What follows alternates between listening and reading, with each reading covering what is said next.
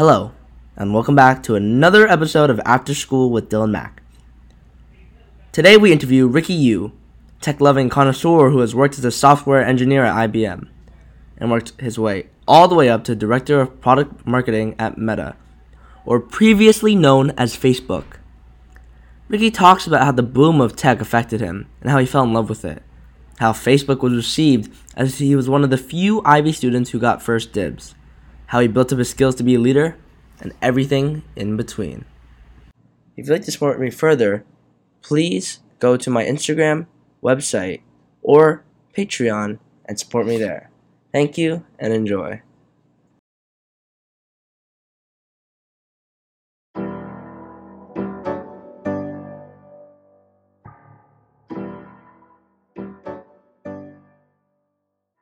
Ricky, thank you so much again for being on the show today. Yeah, really glad to be here. Thanks for having me, and really great to see all the amazing work that you've done to pull all this together and all the different episodes. And yeah, happy to be here. Thank you. So, just to start us off, you know, my parents hate that I say it like this because they think it's too casual. But just give me the jazz. You know, what have you at least have been doing, who are you? Yeah, happy to do that. And so just by way of intro, so I've been in, I guess what you would say, big tech. I've built my career in big tech. And it's funny because they used to call, there's different acronyms and definitions of what that looks like. But I most recently was at Facebook, now known as Meta. I also had some time at IBM.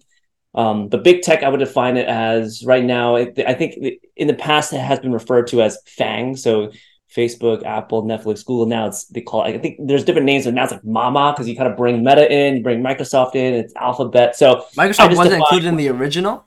It was not included in the original, yeah. Really? And this is just, it's just fun acronyms that have been coined. I think Jim Cramer, one of those people, coined that term, but it's just meant to say giant tech companies that are dominating on the S&P 500. So these are very, very large scale companies.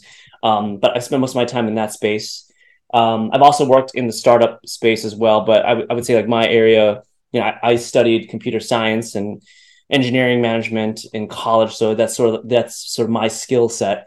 But at Meta, I was there for almost 13 years. I was one of the first 50 people in the New York office, built and led multiple teams across sales and product and operations, hired hundreds of people, worked in dozens of countries. I've actually worked in, the stat that I looked at was, I think I worked at Facebook or Meta offices in over 15 different countries. So, but all around, my most recent role was as a director of product marketing, and product marketing, essentially we work closely with engineers and product managers to help define a product and then bring it to life. So what we call go to market. So how to build a product and bring it to our customers. So, but as I mentioned, I spent a ton of time in the tech space, was at IBM. That was my first official job out of college. At the time, huge tech company, but really has pivoted and changed and probably isn't really much of a tech company anymore. It's more of a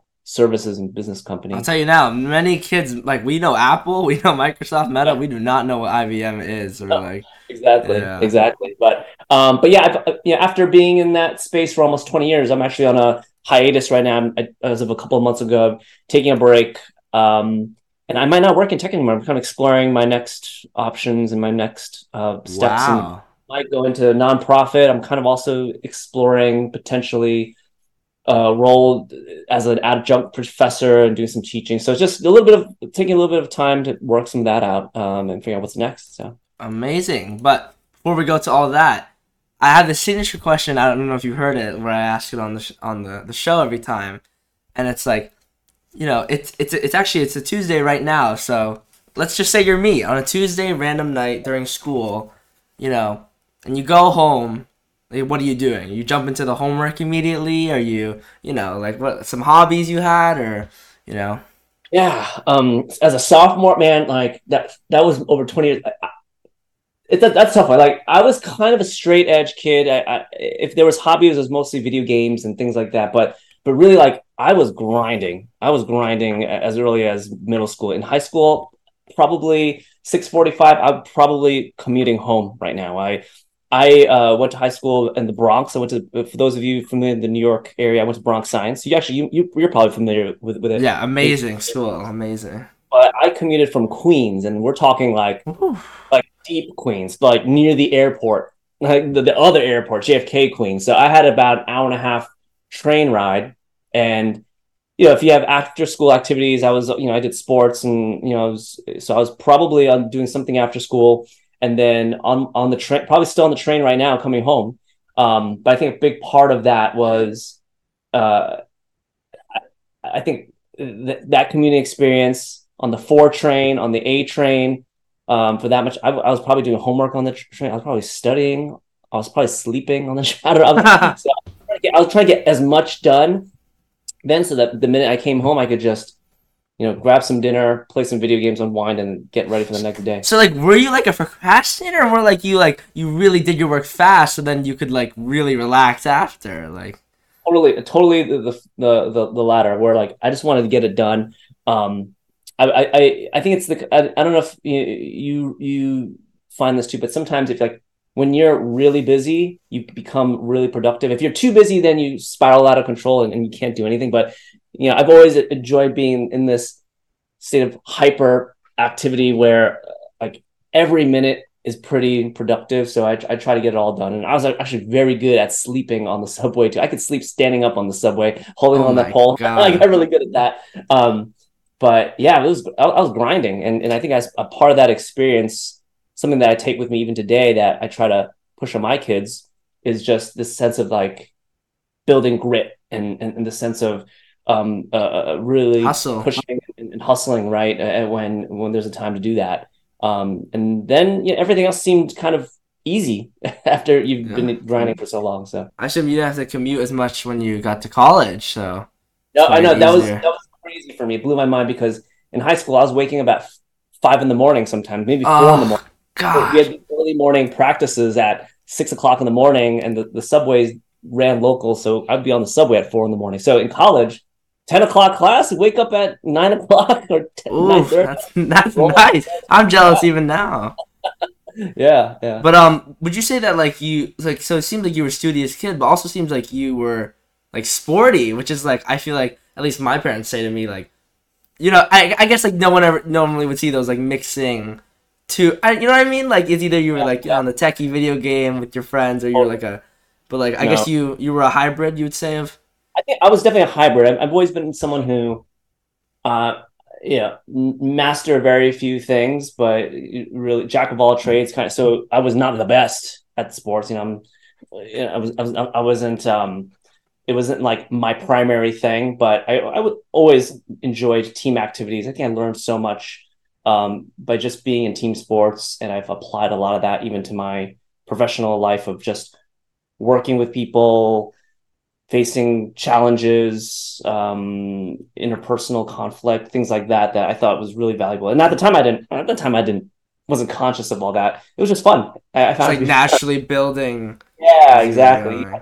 The thing is I think what I enjoyed is seeing parallels of all those things. So I played ultimate Frisbee, I played volleyball. Those are the two major teams that I was a part of, where I could see stuff that I was learning in class, whether it's math or English, and I can see how that applies in sports in terms of like the mathematics around some of that stuff, or I could see some of the team dynamics, and I would apply that in the school setting, or even in after school clubs, or with my friends. So I kind of started to see how schoolwork and extracurriculars and personal relationships and how all those things all start to connect and try to.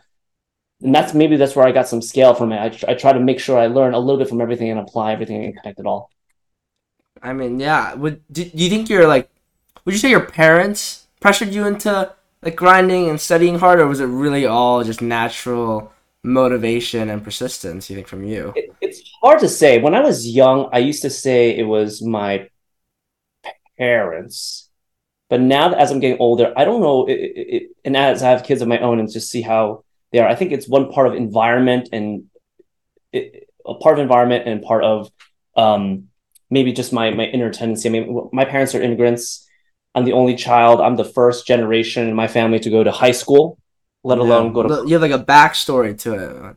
Yeah, definitely. And they didn't really know a lot about the school systems. They didn't really know a lot about career paths. It's sort of that typical, stereotypical Asian, well, doctor, lawyer, engineer, but even they didn't really put that pressure on me either, right? They never really explicitly said that. I think they implicitly put pressure in that I just saw how hard they worked, right? My mom worked multiple jobs while, having to take care of me. My dad was gone all the time because he was running restaurants in the city. And so like they grinded way harder than I did. So I think they modeled hard work and that ethic. But I think when it comes to ambition and understanding how to think about a career and building that and thinking about being a lifelong learner and even just so the selection of a profession, I think that's something that I had to develop and kind of figure out on my own. I think for them,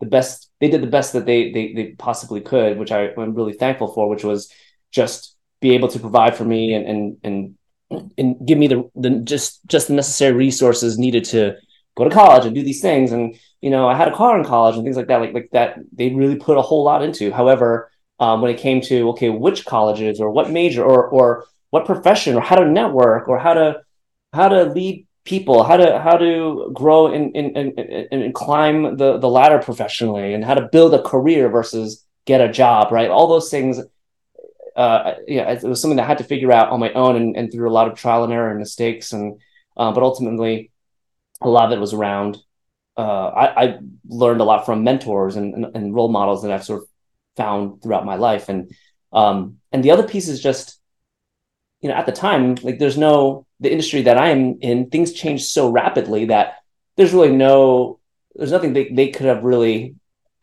pressured me into other than, study harder, work hard, right? I think a big part of what my mom... Yeah, just the standard. Yeah, so it's just like, hey, you do your best and I'll do my best and we'll just kind of get through that together. So I think that was the big part of it there. So it wasn't about the what I was doing, it was more about the how. So whatever I did, whatever pressure, whatever grind, like whatever you do, just grind and work hard and but also be smart about it and don't grind for the sake of grinding, like grind for a purpose, right?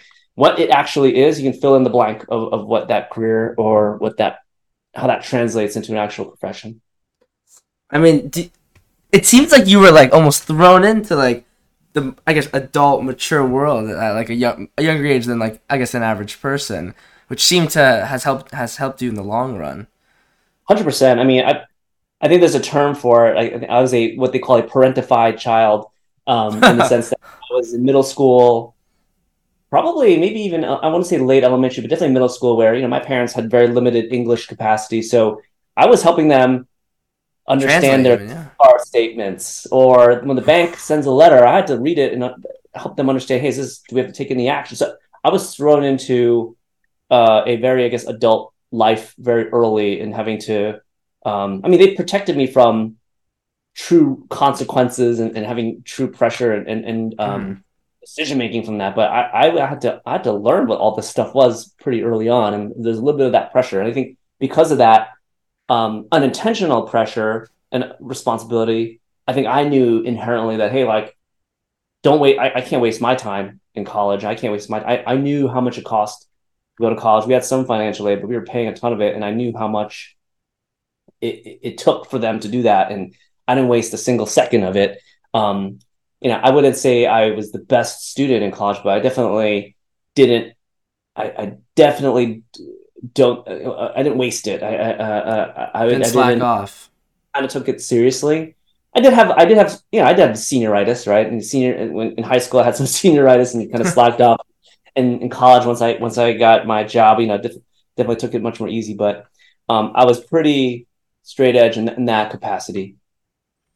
Yeah, I mean, so it seems like you said your dad like was running some restaurants. Yeah, He was sort of like what you would expect. Like he had a restaurant on the Upper East Side, and one in Midtown. But essentially, it's like a Chinese restaurant. It's kind of what you expect if you go on Seamless and order from a place. It's probably one of those places, right? He doesn't own it anymore, but So he did the Manhattan Chinese restaurant grind, which is tough business. It's pretty tough business. And you never, like, as a kid, seeing that was like, that's interesting to me, or something like that, or you're just like, absolutely, I want to do it. No, it was. You know, even when I showed interest, I think he was protective to not, there was no pressure of, hey, you're going to take this over someday, right? Well, one, it was just set up in a weird structure where it was like a partnership structure. So he wasn't the full owner, but I even remember we would do like Christmas parties and we would go to the restaurant and I would just like, I was so excited. And I was just like, I wanted to do everything. I wanted to go and like, go behind the bar and like mix drinks, and I'd actually mix drinks, but you know, pour like a soda or something. Yeah. He was very cautious of like limiting the time that I would go to the restaurant. I think it was, maybe there's one part of it where like he knew there's a different path for me. Wanted to show and me what he was doing, but at the same time, there was really no expectation that it's something that I would be part of or pull into. But it was a tough business. This is the kind of stuff that you don't want your kids to get into. That business, you do it because you that's the only option. I mean, yeah. So it seems like he was more like driving you away from it. Which speaking of, what drew you to like tech? I mean, as a kid now, like I don't really know how it was perceived, obviously at the time that you were doing it. But was it seen as like some new like, whoa, like what is this? Like, are you sure you want to go? Was it like that? Like, you want to go into this, or was it like, hey, this is this new hot, like not hot, but you know what I mean? Like up on the up and up. Like, I think that it's sort of impossible to pre-plan some of these things, but there are certain sort of steps that I've taken that kind of put me on a path that helped me to be able to take some of these opportunities. Like technology in general, I knew, I know a lot of folks here are in high school and thinking about like what classes to take, what major. Like, I just enjoyed math and science more than some of the more like liberal arts types of courses. So I just was more naturally drawn to that. Before moving to the States, my dad was an engineer, actually. He was but not like the building things kind of engineer, but more like a running a major tanker ship kind of engineer, like an engineer on a ship. He was a chief engineer on a large tanker ship that would, and I recently saw his passport, and it really just shows all the ports of entry all throughout the world that he was part of. So I think like more technically inclined, maybe that's sort of a little like bit in your blood, kind of. Yeah, maybe. Yeah, and you know, I had some cousins who studied computer science, and I was like, oh, what is this thing? Oh, it looks interesting. So I had some interest in, and in my time when I was in high school, that's when, people just started, the internet just started happening. So we had America Online and I was building websites. And so there's definitely an early interest there. However, like the natural path there is, okay, computer science, what does that look like? And so I didn't really know what job I was going to actually get. And it wasn't a profession per se. I studied computer science, but I didn't necessarily think I was going to be a programmer, right? I didn't necessarily think I was just going to be coding and being an engineer in that capacity. However, I just wanted, I was drawn to the space. I was drawn to technology. At the time when I was graduating, like Google just went public, and Microsoft was already a giant behemoth, and that was the company everyone was trying to get into. So, but I knew I was always interested in new consumer technology, right? So it was definitely a space that I wanted to be plugged into. Funny thing is, actually, I am the Facebook generation. And when I was a senior in college, that's when Facebook came out.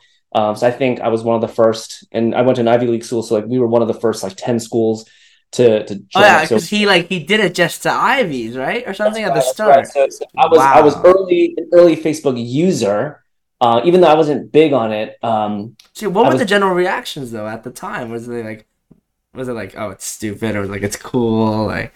Well, so bear in mind back then, there was MySpace, there was other forms of social media, Zanga. Never heard of that. Yeah, there's even sort of ethnic ones like Asian Avenue. So these are all social media sites where people were already trying to connect. So we were all very familiar with this, and people were already connecting on social media, but this, when Facebook came out, the big thing was, you know, the big problem with some of those is that there was anonymity, which now I think we're back to, where it's like, okay, you have a username, but who are you? Like, how do you, if you really just want to know everybody, like, what's your actual name? Like, where do you actually go to school? So I think there was something interesting about, oh, this is like a full directory, and anyone who is part of it, like, you can find anyone and you can connect to anyone you want to. And there's something really exciting that you meet someone and you can connect with them, and it's not just exchanging phone numbers or emails. Like, there was much more engagement. So,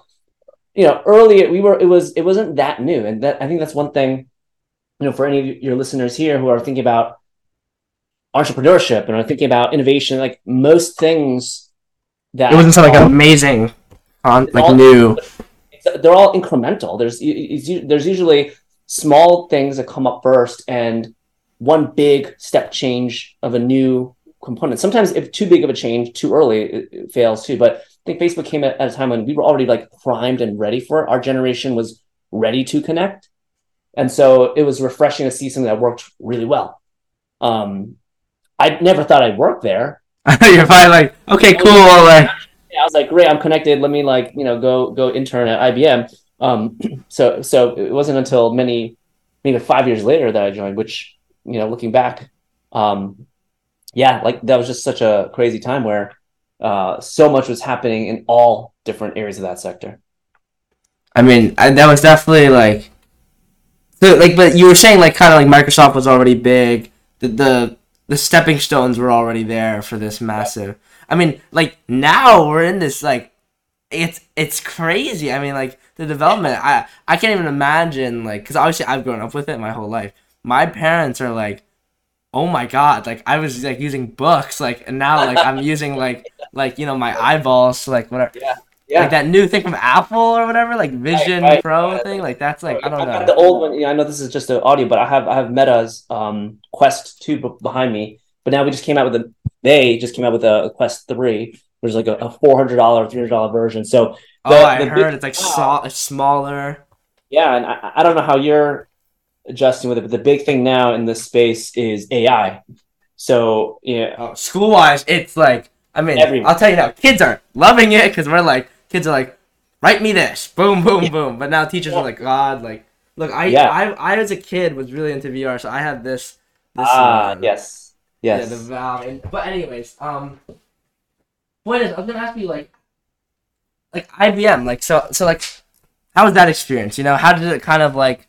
Obviously, you went to Meta after, but like, how did that like kind of shape you? And did it like? I'm assuming it did get you ready for like maybe a bigger role that you had in the some future. Ways, so I think, you know, my experience was sort of divided into two parts. I did something called a co-op, which is essentially a internship where you, instead of go to school for a semester, you spend that semester working and you make up the coursework the summer. So I co-op for them, which is essentially a fancy way of saying just a longer term intern. And then when I graduated, I joined as a full-time, but in a completely different space. So when I interned, that was more of a traditional technical, you know, application engineer type of taste role. Yeah. But when the actual full-time role I had was actually in consulting. So this is sort of, you know, for folks who are familiar with like Accenture and Deloitte, and so it's like IBM has a huge services, like business consulting type of arm. So that's like my other experience there. But I would say the first experience was not a great one. I think it was very much it made me realize, well, one, I didn't have, I was alone. I was like the only intern with a number of people who no one was my age. I was working into the deep end. Yeah, and there was nobody, like the closest people my age were probably maybe like 10 years older, and I kind of hung out with them. Because I really, as I mentioned, like sought out mentors, role models, and to learn, right? To learn from. So I didn't feel like I learned a lot of technical skills, but I did learn a lot about sort of myself and sort of what I didn't want to pursue, which was just a straight up engineering coding type of a role. So you do not regret the experience. It did. It was a good experience. It was like my first real job too, right? I mean, I worked other jobs before. Like I worked in Burger King, did like stuff like that. But like this is my first like professional job. So absolutely, I mean, I had some other smaller like web development things, but this was my first like what I call like the first job that I would actually write on my resume kind of job, right? Yeah. I think it helped me sometimes, and I think this is something that if I could tell myself, and I would tell you and others who are thinking about this as well, like sometimes a decision and experience to just tell you what you don't want to do is just as important as the one that validates what you do want. So I think this made me not want to be a software engineer, like someone who writes code. And because what I wanted to do more of is understand the business context, understand what we were actually building, who we speak to the people that we're actually building for. And so I made more of a harder pivot in the opposite direction, where not a technical role at all, but as a consultant, you are going to different companies and you're understanding, okay, what are the problems are they trying to solve? And you are trying to help navigate them through that. And that was so different because I worked on everything from American Express, Morgan Stanley, financial companies, to FEMA, the emergency resistance department in DC, because this is when Hurricane Katrina hit. And so we were down there. I was in DC advising, and well, not really advising because I was just brand new, but helping them analyze like tractor trailer deployments and things like that for all the hurricane victims. So completely different experience. So I think throughout my time, I've sort of done a lot of the swing the pendulum one way, and then that doesn't work, swing very hard the other way. Because after spending a few years at a giant 100,000 person company like IBM, I joined a tiny 50-person company, a 50 startup.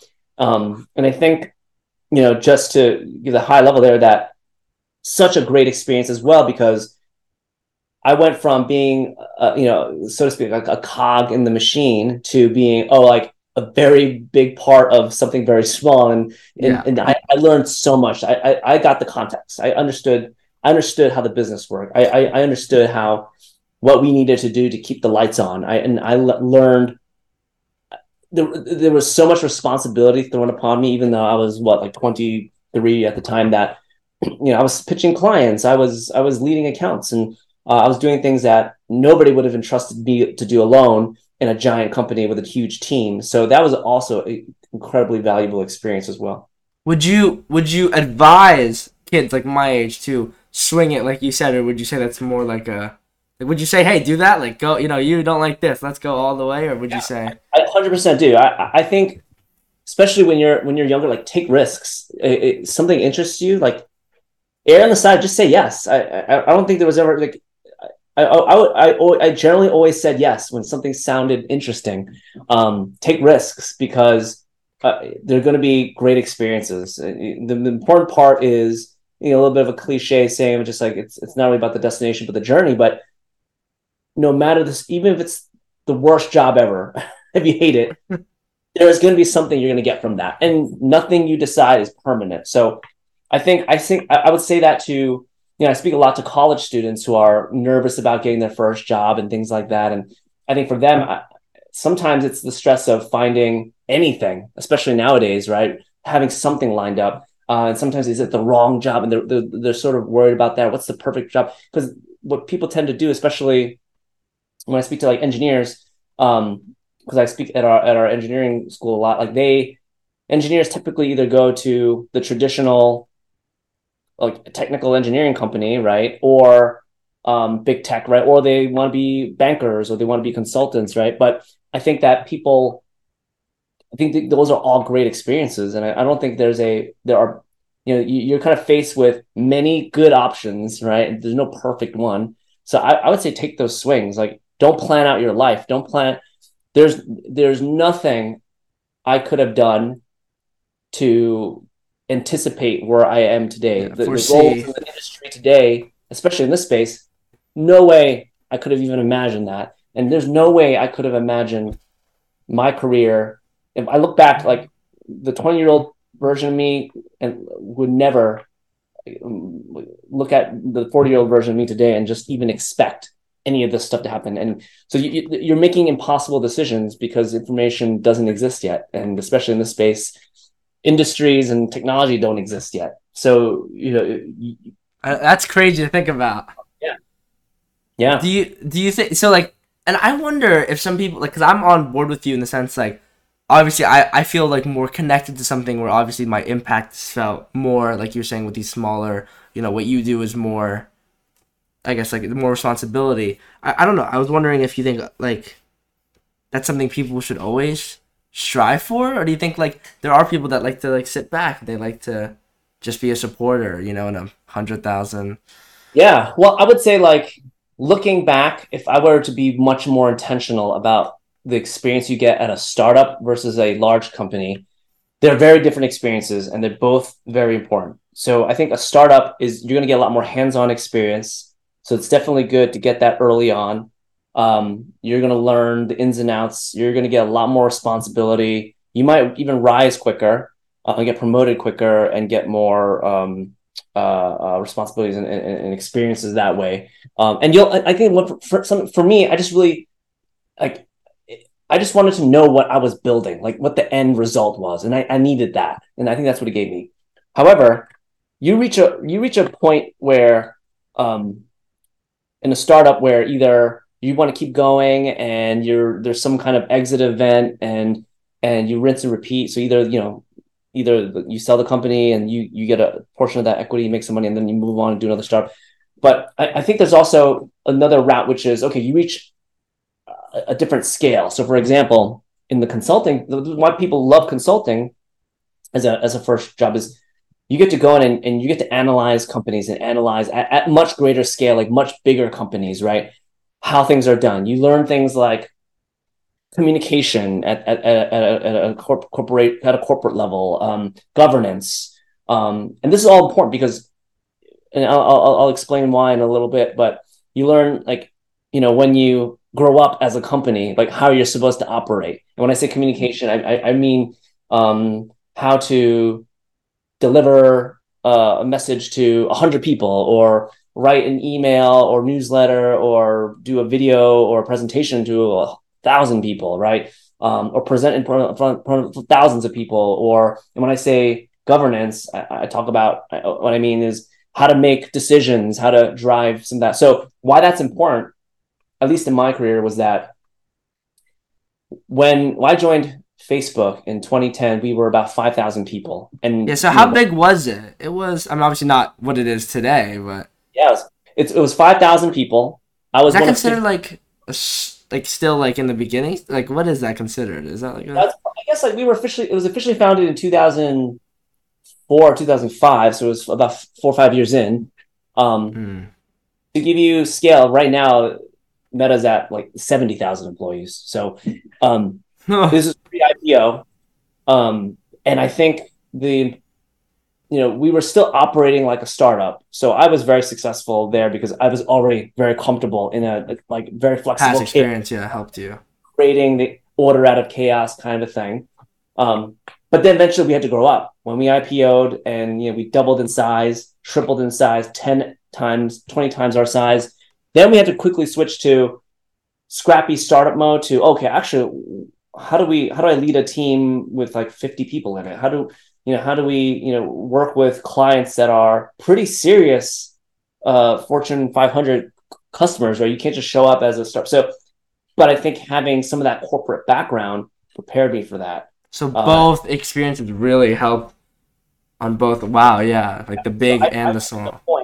I made it a point that internally, when in the early days, especially when I was on the team, like staying up late and being scrappy and just, having fun and just like I had the startup mentality. But, when we went to a client, I brought my IBM with me. I brought my IBM consulting, dressed up, spoke to the client, like all that client facing experience. I brought that with me. When I had to present to leadership, like I brought that with me, right? And you're not going to show up as a startup, in sandals and a little like vast. I channeled the corporate IBM, and I think we needed that. And so I think it's important to have both of those skill sets and experiences and tap into different things as you need to, depending on the setting. Yeah. And I actually have a question about this. So like, Well, one, like, would you call yourself, like, a social person naturally, or even as a kid or whatever? And two, like maybe I'm wrong. Do you have to, like, would I guess, like, would a social person in, like, society be naturally better at, like, you know, consulting and or communicating and, like, I guess the business techie, you know what I mean, like the more like professional world, or do they not really connect? No, I absolutely think that there is a strong connection there.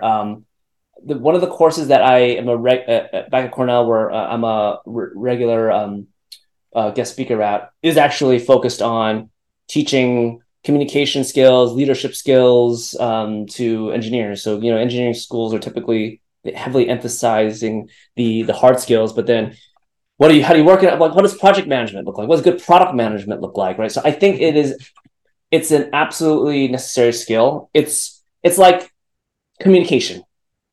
If you're a human being, you need to know how to communicate. There's just no way to get around it. Do you need to be able to go and give a TED talk? No, but there's still some level of that to be able to survive. But I think when it comes to technical roles, the difference between being good at your job and becoming great and becoming a leader and moving into the upper echelons of leadership, like it's a lot of those, I guess what they would call like softer skills, like those leadership skills. That's really what the difference is. Like if you look at, I'll just use, you know, Mark Zuckerberg as just an easy example, that when he was in college and when he was running Facebook for the first few years, yeah, he was focused on writing code and he was trying to build it technically. But over time, he focused more on the product vision. Eventually, he stopped writing code. Now he was mostly focused on being the ultimate consumer product PM. But now at running a nearly, I don't know, $1 trillion company, maybe it's maybe 600 billion, but like a giant good amount. His focus is on much different things as well. So I think part of that is to be able to grow and pivot, right? Like to not be boxed into, oh, I'm a technical person and I don't like to be social, like, or I don't like to have not a social comfort. Like, I don't think you should limit yourself. And I would say for me, I'm a naturally social person. I probably lean more introverted than extroverted, although I'm sort of like right in the middle. And they say if you're right in the middle, you're introverted. But I'm pretty flexible and I can adapt. And I think that's sort of the big piece. Like, yeah, when I was on the sales side, spending all day with the client and at night and you're chatting and you're doing dinners and drinks, like, yeah, like at the end of the night, I was so burned out from just all that action.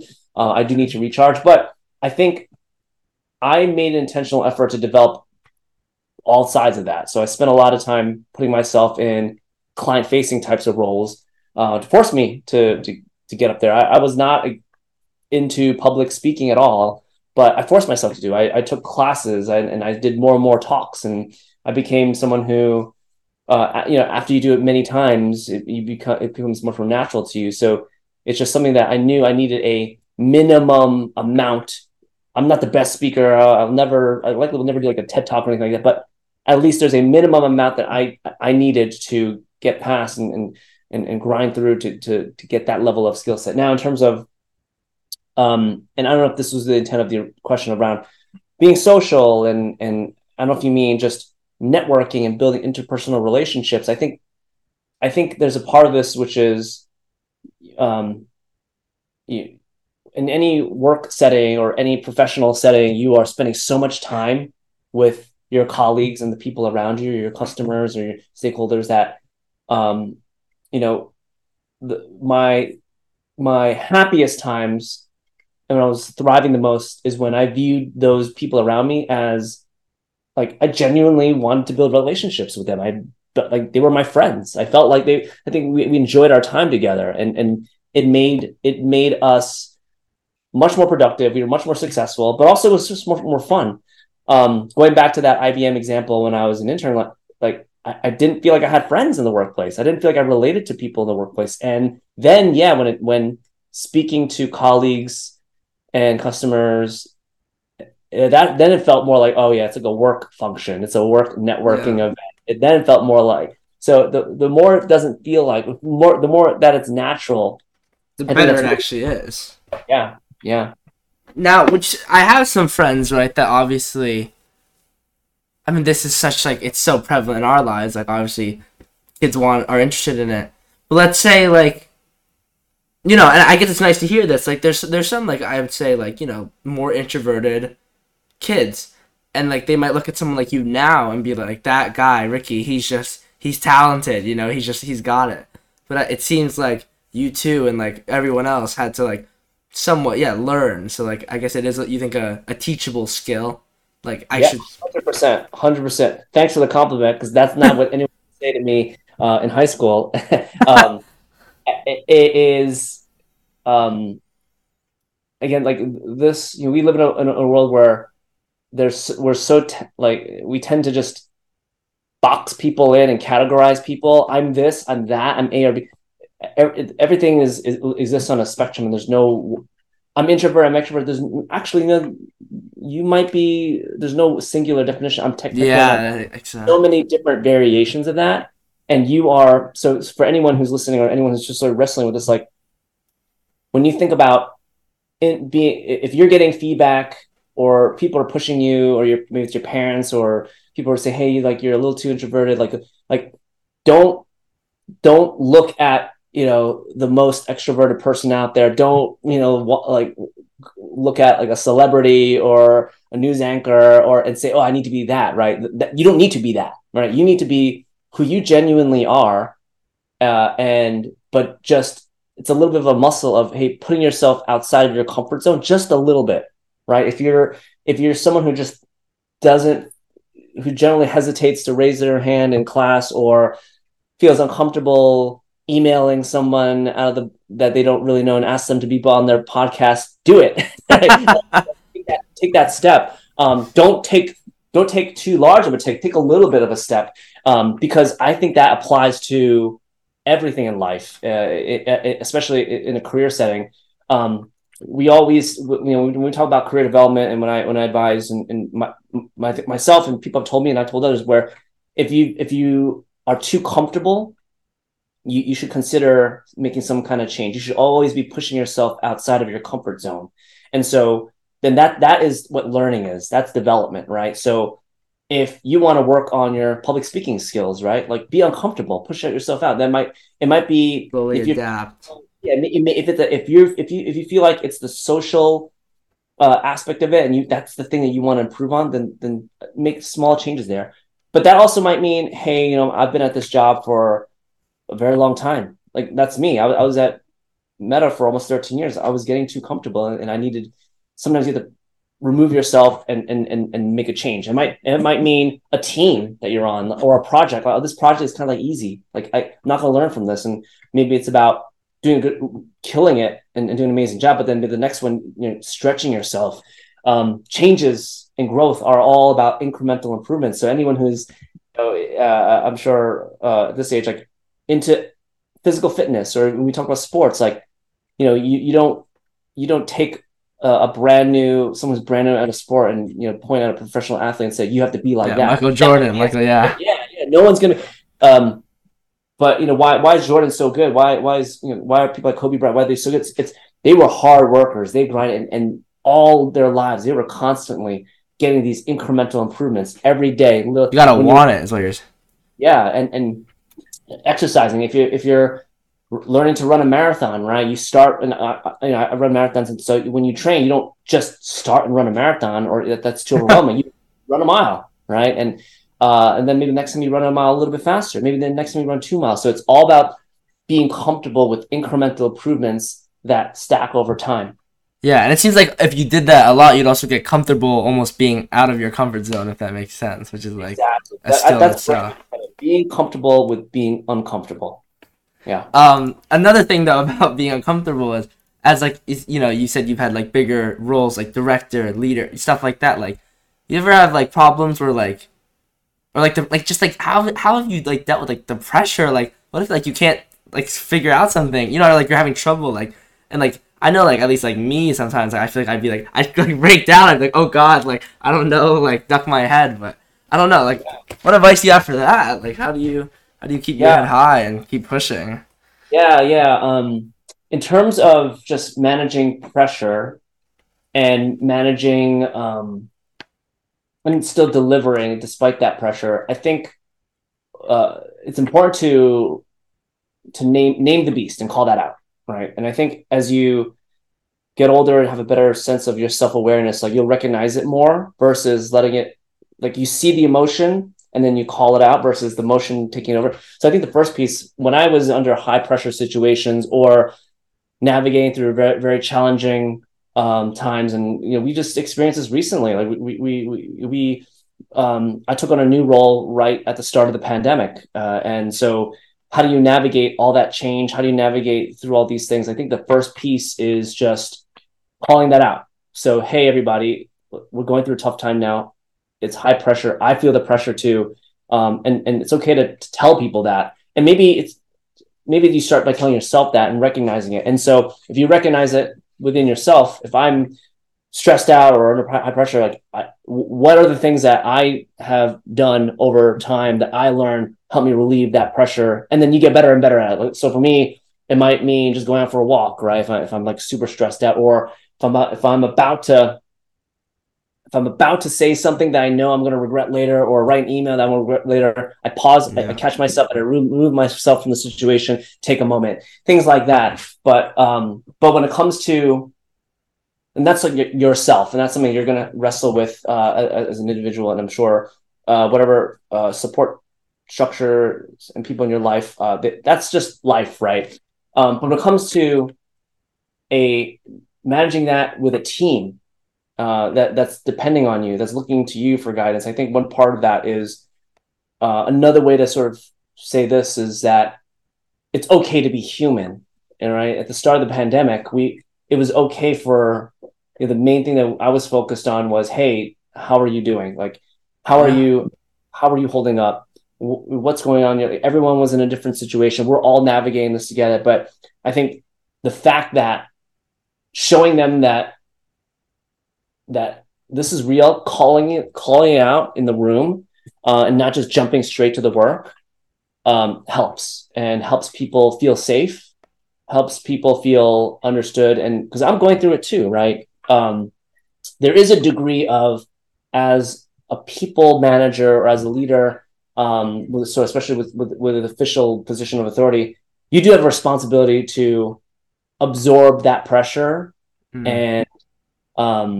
and still kind of maintain. This is where sports, going back to what we were talking about, sports and just working on any kind of project team or any kind of team experience in the past really comes to light, because as a leader, and I think everyone is a leader and everyone has the capability of being a leader. You don't need an official title or position. And oftentimes people that are put into leadership positions and management positions is because they've already exhibited these qualities. But the idea that, hey, if you're feeling that pressure, it's not about you. What can we do to help the team? Maybe think about other people. And so in these settings, it's about what should I say to help encourage, uplift someone who is struggling, or help improve sort of the temperature of the room, or and so there is a bit of like absorbing some of that pressure. You have to be ready to take that in as well as your own. Yeah, exactly. So. That doesn't mean that you just take it in and you just implode later on. It goes back to my first point about how do you cope with that? You're taking care of yourself first. You know, you put the air mask on yourself first before others, right? But yeah, I'm being super general, but I'm happy to give examples and things like that as well. I know on the early days of the pandemic, that's something we all struggled with. I quickly jumped into going remote and jumping into even on the personal side with the kids and putting them into remote schools and things like that. Seems like connecting before, like you said, like you're not just networking to network, but you're actually making friends. Seems like you have a community. It's easier to kind of all take on each other's, you know. Exactly. It is all of a sudden a human aspect. It's not a business transaction, right? It is a it's a genuine relationship. Now, Ricky, for our final thing, you know, it's been great so far.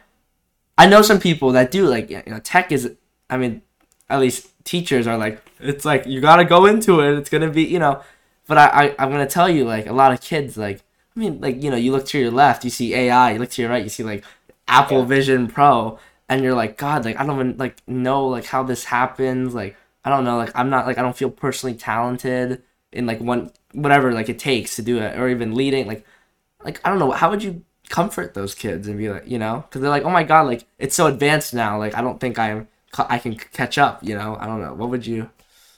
Yeah, I would say start with interest, because I think there's an intrigue of that.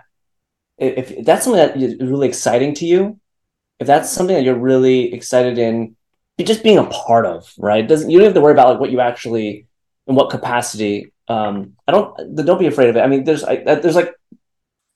there's three ways I would answer this. So to get into some specifics, you know, the reality of like big tech is that there's so many different roles in it. So we have lawyers, we have a legal team, right? You can be a lawyer and get into big tech, right? You can be an engineer, of course, a product manager, you can be on the business side. So the beauty of big tech is that there's so many different roles. So it becomes, you're learning a skill, but hey, what industry do you want to invest your time and expertise into? So that's one way I would answer it. Like, do what you love, what you're good at, and then if this is an industry that really excites you, like there's different ways into that. The second way I would answer it is there's so many different scales of that. That's the startup route, where maybe like, so if you want to be an engineer, these large companies are some of the most competitive. They have some of the most competitive hiring practices, right? But maybe in the startup scene, there might be more. They might cast a wider net because they have much more of a niche of what they're looking for, right? So there's different like depths in a company, but also if you look broadly, there's different sizes of company and industry. So if you do want to get plugged in and things like that, so I think so don't be intimidated by what is being produced. There's so many different roles and different ways to plug in. If this is That's why I start with like, is this something that you want to? Has to be like a passion. Yeah. And the third thing I would just say generally that I'm hearing more about. You didn't explicitly ask this, but I got the sense of this little bit of a anxiety around the world changing so quickly and how do I fit into it versus what my job is, right? And I think that is something that AI, for example, or actually both AI and VR. I don't know about the kids in your school, but in our school district, even my son, who's a middle schooler, there's just such a comfort with this technology. I mean, they've grown up with VR. Now they're growing up with AI. They're using ChatGPT in schools. Like, I think this technology is going to be, whatever technology is around is going, that you have an advantage by being comfortable with it, right? When my generation, I guess you'd call us the millennials, like, social media, like we were like so comfortable with all that, and we brought that into the work. You have that advantage too, and all this talk. Like, I think in the future, you know, when you are entering into the workplace in what, like 5 years from now, you like your jobs are probably not get replaced, but you're going to be really good at learning how to prompt AIs, right? You're going to if you're a naturally build it writer, up. Yeah, like you're going to be able to. As a writer, you're going to be able to produce like 10x other writers because you're going to be very good at leveraging these resources that are available to prompt and edit. You can prompt stories and edit them, and you're going to be so much faster at it and better. And maybe it gives you more creative power, because I do think that if you give humans the ability to do the things that only humans can do. Okay. So what I mean by that is automating the stuff that is kind of it's kind of boring, right? And stuff that's like kind of grindy, right? Like every job, right? There's kind of grindy type of work, right? So if you can automate some of that, and so you can focus on the creativity, produce the things that a machine cannot replace, like that is where true creativity comes into place. Like that, I think that's ultimately a good thing for the world. You know, I can write, you know, the joke in my world was, because we were starting to use this as a joke, but like we used to do performance reviews, right? And we were using ChatGPT, and you can generate a performance review. But like some of that work is, on the one hand, like some of that work, if you could take time to automate some of that and actually just put in the effort into the 20% that matters the most, right? That's kind of a silly example, but there's countless other examples as well. So I don't think we should be afraid of it. I think you're at an advantage.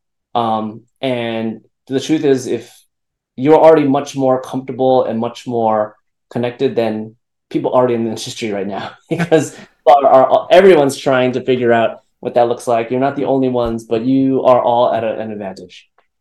That's great.